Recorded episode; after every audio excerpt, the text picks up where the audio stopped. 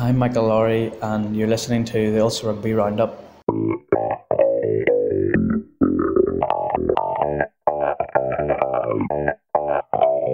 Hello and welcome to the Ulster Rugby Roundup's World Cup special, brought to you in association with Remus Uomo, Victoria Square Belfast, and Stockus nationwide. Ireland are back to winning ways, and so joining us from Japan is Jonathan Bradley. Hello, Jonathan. Not too bad at all. Just uh, glad to see a result. We'll talk about the ins and outs of it as we go forward because the 35 0 success over Russia probably wasn't all that promising. But first of all, we have plenty of injuries to discuss. Principally, Jordi Murphy. You couldn't ride it. Pulled out of the Ulster team, flew the whole way to Japan to go and play in the World Cup, and potentially he played for 26 minutes and is going to have to fly home. Obviously, we hope that's not going to happen, but what exactly do we know? We have the update in the last night, I'm sorry, yesterday morning your time, which was Joe Schmidt saying that he potentially popped a rib. Which sounds Now, that painful. obviously sounds like a tournament ender. The update this morning, Japanese time, is that he's going for a scan today. Just talking to Rory Best about it today, he was saying, you know, sometimes it's one of those injuries that's a lot more uncomfortable at the time and it settles down. And when are we likely to hear of the results of that? Because Ireland aren't due to face the press again until Monday. I would say there's a chance that you won't hear good news before then. Yeah. Might hear bad news before then. Maybe going to be worthwhile, similar to last week, to keep an eye on those Pro 14 teams and see if anybody gets pulled out of those. Well, that brings us neatly onto the point of who exactly should we be looking at?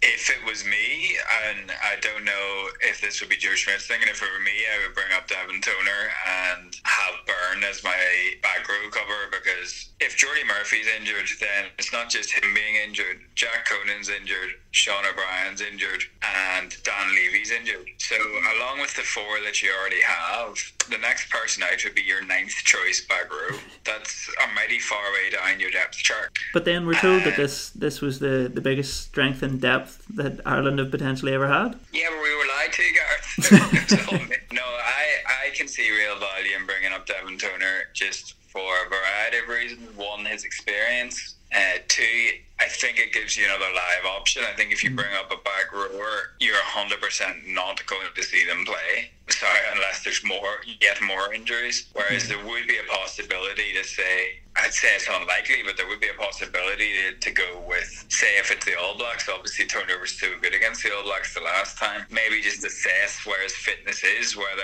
those extra couple of weeks of pre-season have got him to where he needs to be. Obviously, we hope this is all redundant come Monday when we hear that Jordi Murphy is fitting well and it was all a big scare and he's going to be fine. But you speak about that ninth choice back row. Who would that be if Joe Schmidt does opt to go call up another back row player rather than Toner? I suppose theoretically Tommy O'Donnell was the other man in camp. Beyond that, you go into guys like Max Deegan or Caelan Doris or Jack O'Donoghue. You know, you're talking about guys that have not played an awful lot of international rugby at all or not played international rugby at all. So basically, we need to wait until Monday to find out. And between then, just keep an eye on and see how Devin Toner and Tommy O'Donnell are, are featuring or not featuring in squads this weekend. Look, there might be new stranger things have happened, but mm-hmm. there's been a big deal made about the fact that these are down days for the squad. Now, obviously, they might still send out an email or something, but there's not going to be any official media briefings until Monday afternoon, I think. So these, it- are, these are the only sort of two consecutive days in the tournament where Ireland won't be doing media just mm. because of the, the nine day turnaround into Samoa. Johnny Sexton uh, was withdrawn at half time yesterday. The ITV commentators, I think, it, were the people that picked up that he was applying ice to his groin, I assume, during the second half. Joe Schmidt was very much, no, he's fine after the game. But what do you think? Is there uh, an underlying issue there that we should be concerned about in any way? Or was this genuinely always the plan? I'd say it probably was always the plan, in the same way it was the plan to just get Jordi through 40 minutes. But the fact that he's applying ice, the fact that he's still only played, what, 80 minutes of this tournament, or sorry, 90 minutes of this tournament, and that he's such an important player is all going to be a concern. I think you really need, you really want to see him play an hour against Samoa. Like you're never going to look beyond the quarterfinal, but there's the obvious question of can he play 40 minutes, 60 minutes, 80 minutes, 80 minutes, 80 minutes from now until the final? It's a big, big ask. You know, I joked there about the depth, but the problem is that there is a kernel of truth in that. That you know, four years ago they were too reliant on Johnny Sexton, and we spent four years saying that this, uh, you know, wasn't going to be the case this time. And then as soon as they pitch up here, they look like two different teams when he's playing and when he's not. And that showed exactly on Thursday in the first half and second half against Russia. It wasn't particularly pretty, and there were still mistakes, but the third quarter, just after Sexton got off, was noticeably the worst of the game. I sort of spent the first half watching Sexton. He offers real command. Like he gives an awful lot of instruction, an awful lot of direction, even when he's not directly involved. You know, he obviously called that play that had them in after 90 seconds or whatever, and created the second try with a mm-hmm. with a nice kick as well. But I think it's just he just takes charge, takes uh, takes command of things. And I don't think they have somebody else who can do that at the minute. Maybe Carbery in the future, but again, he seems like he's not fit. Well, obviously, he was pulled out of the squad late on, was due to be on the bench. Something in the captain's run, I believe. Do we, do we know any more about that?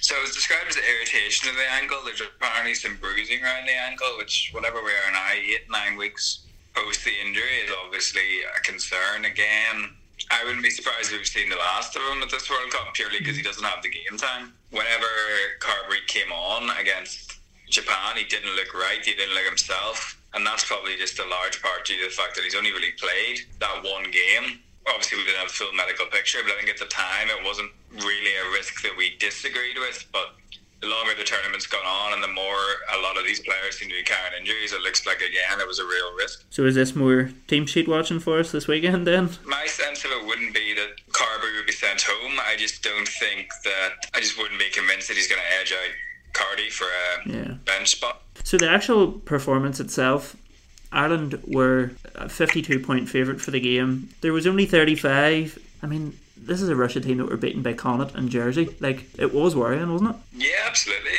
And part of it was body language, part of it was the type of the mistakes. But regardless of the result, it seemed like a team not playing with much confidence because part of it will be conditions, but part of it looks like they're just in their own heads a little bit. I think maybe losing a game like the Japan one will do that. Maybe these two days away from rugby will offer some sort of reset and they'll come back and look more like themselves. But I don't know. The Scotland game seems a long time ago now, doesn't it? Big time, big time.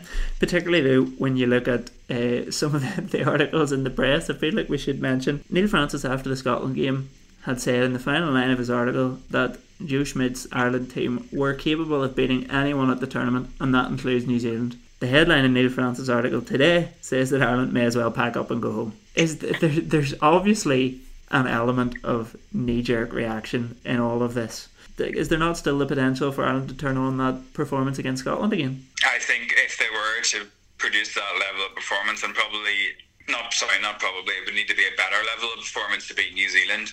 Then it would be out of context with what we've seen so far this year because they haven't they haven't done it against a good team really. Like Scotland are, um, you could marginally call Scotland a good team. Obviously, the rankings are changing every week here, but I'm pretty sure they're they're below Japan in the world rankings now it really would be by some distance their best best performance of the year if they were to even give it a rattle against New Zealand because they haven't looked like the 28 team version of Ireland all year. So my take would probably be more that the reaction after Scotland was knee jerk. The biggest positive of the game was no doubt Rhys Ruddock's performance, who you had highlighted in your match report yesterday as the man of the match, and I think everybody who saw the game would, would agree with that. Yeah, like it was another performance from Rhys Ruddock where like he's never viewed in the same band as the starting Irish back row, but it was another performance where, from him where he delivered. And it's going to be now really interesting to see the selection for Samoa. You know, are we at a stage where you have to look at it and pick on form and Rhys Ruddock edges out somebody? Maybe that's what the team needs, just a little bit of a shake up. I thought Luke McGrath did well. You know, he's never going to displace Conor Murray. I thought Dave Kilcoyne did quite well, but then there were real scrum issues as well. Finally, then, I'm sure it feels like you've spent every waking minute of your life speaking to Ireland players since that game. At this stage, there's been two press conferences since the game. What has the, the mood been like in the camp? Quite a stark contrast. Like I think a lot of us sort of left the stadium last night thinking their dealings with the media have been quite strange because it wasn't just that it was positive; it was almost like it was positive, positive to the point that you felt like you've been watching a different game I suppose about nine hours later, Rory Best did media, and there was an awful lot more acknowledgement that things hadn't been pretty, things hadn't been perfect. So that for me was a more encouraging. Like you always come away from Rory Best media conferences feeling like you know, because he's such a good communicator. That's no doubt a huge part of why he's been such a successful captain for Ireland because he does speak so well and he, you know, he gets it. Certainly the mood of the journalists, and I think the mood of a large section of the public would not have been summed up by what was coming out of the Ireland Cup last night. Well, look, that'll that'll do us for now, Jonathan. Uh, we do appreciate you taking the time to join us, especially whenever we're interrupting the South Africa Italy match on you. So, thank you very much. We'll let you go and enjoy the game. No problems. Talk to you soon. You're listening to the Ulster Rugby Roundups World Cup Special, brought to you in association with Remus Uomo, Victoria Square Belfast and Stockist Nationwide. So on to provincial matters. Ulster are obviously playing on Saturday away in South Africa. Not in South Africa, but staying in Belfast is Michael Sadler, and he joins us on the line. Hello, Michael. How you doing, Gareth? How do you know I'm not in South Africa? Huh? But yeah, there was no uh, foreign downturn whenever I rang you. You see, not just a pretty face, Michael. So, so Well, okay, fair enough. Yeah, I was going to do a big delay there just to you know, make you think, but no, no, I'm not South Africa. I'm live from Knock in East Belfast. sure, that's just as just as exciting. Uh, we know the Ulster team now. There's just one change from the win over Ospreys last week, but a fairly surprising change in that there's no Billy Burns in the squad. Surprising because he was put up for media during the week, which usually means he's going to be playing. Yes, yes, they really blindsided us a bit with, with this. In fairness, we were slightly tipped off afterwards that perhaps he might not be featuring, and on that basis that we might be better off not to run them for Saturday's uh, papers and so on, which we, we did, and uh, thankfully that was the case. He has um, indeed disappeared completely from the 23, which is very strange. It's a strange game to throw Bill Johnston into, really, for his first uh, competitive start for Ulster. At altitude, uh, Toyota Stadium's not an easy place to go to. The Cheetahs are pretty good there, and they're in good form. Because there's very little communication between ourselves and South Africa, we, we actually at this stage don't know why Burns is is not in the 23. Particularly odd considering he played so well last week in the win against the Ospreys when he actually walked off with man of the match. And he did actually have a very good game. Bill Johnston, then, is probably a player that is relatively unknown to us all up, up here in Ulster, so it's an opportunity for him anyway to lay down a bit of a marker for himself. It certainly is. Good luck to him playing at altitude, though. I don't know if he's actually done that before. Very big game to come in. Yes, he has. We, we would be slightly familiar with him. Well, people might be because he has played for Munster. Um, we don't know an awful lot about him, and it's certainly a very big ask. I would have thought, personally, if you're going to look at him, you might have tried him either on the bench or perhaps against the Kings next week, which on paper would be probably more than on paper would be the easier of the two games they have in South Africa. You mentioned there, and you mentioned in your article in today's paper with Billy Burns about the altitude. How exactly does that impact the, the game? Well, the air is considerably thinner. I can't remember how many, excuse me, thousand feet Bloemfontein is above sea level, but it is considerable. The ball travels much, much further. You put boot the ball here, you can you have a fair idea where it's going to go there. It travels much further through the thinner air. Right. The other thing, for anyone who's actually tried to run at altitude, and I am unfortunately one of those people who did uh, many years ago, it, it, it's very, very difficult in the lungs. Um, you're really gasping. Now, these guys shouldn't have a huge problem with it because, you know, they're very, very finely tuned athletes, and I never was. But I can assure you, a run around the block in Johannesburg many years ago had me, and I did run at the time, had me virtually on my knees. And before I got round the block, I was just thinking, what is going on here? So you've got the issue with the ball.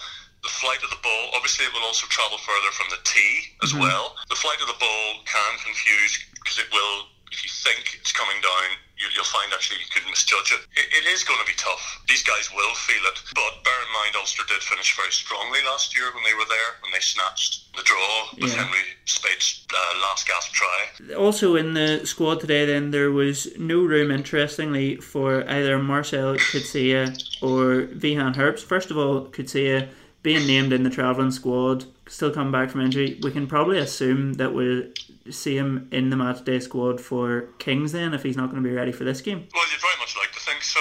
Otherwise, what's he doing there? Exactly. He certainly at half time last week in the Ospreys game announced that he was ready. And that he was you know expecting to go to South Africa. And this was pointed out Dan McFarland, who quipped, "Oh, that's interesting," sort of thing, you know.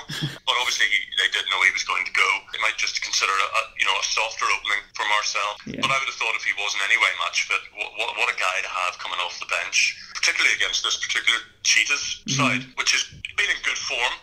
And you know, is, is, is, is a fairly useful outfit, but he's not there, and neither is Wiehahn Herbst, who has been signed purportedly for just the South African trip. Yeah. Though whether or not Marty Moore is ready when they come back, they have a week down before they come back playing again. So whether Marty Moore is ready by then or not, I don't know. The other interesting name on the team sheets is on the Cheetahs team sheet, uh, as expected, named at scrum half as captain, a certain Ruan Pienaar, who uh, playing against Ulster for the first time since leaving. It's just going to be it'll, it's going to be nice to see, as long as he doesn't play that well. Yeah, he's there. Very strange, but then we always had the possibility of this potentially happening in the Champions Cup when he was with Montpellier anyway, and now we've got it here playing in his hometown against his uh, former team and former teammates. There'll be quite a few of them who will be very familiar with him, and as usual, he could make all the difference.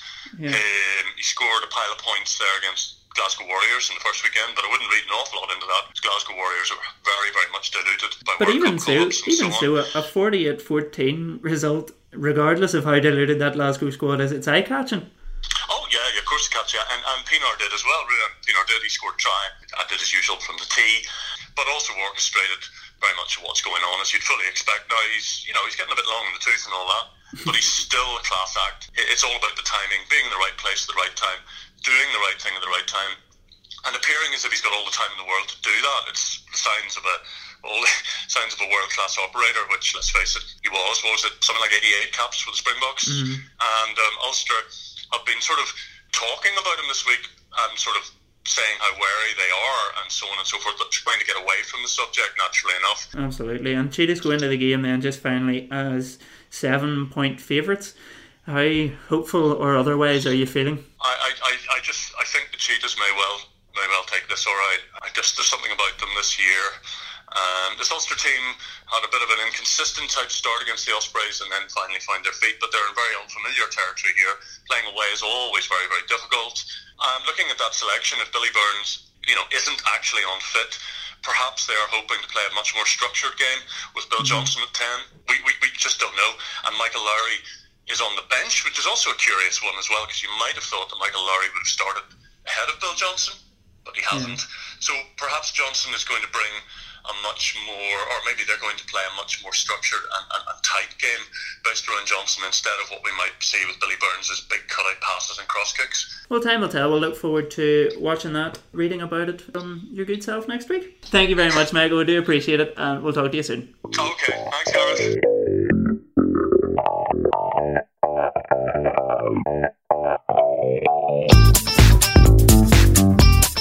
You've been listening to the Ulster Rugby Roundups World Cup special brought to you in association with Remus Uomo, Victoria Square Belfast and Stogus nationwide.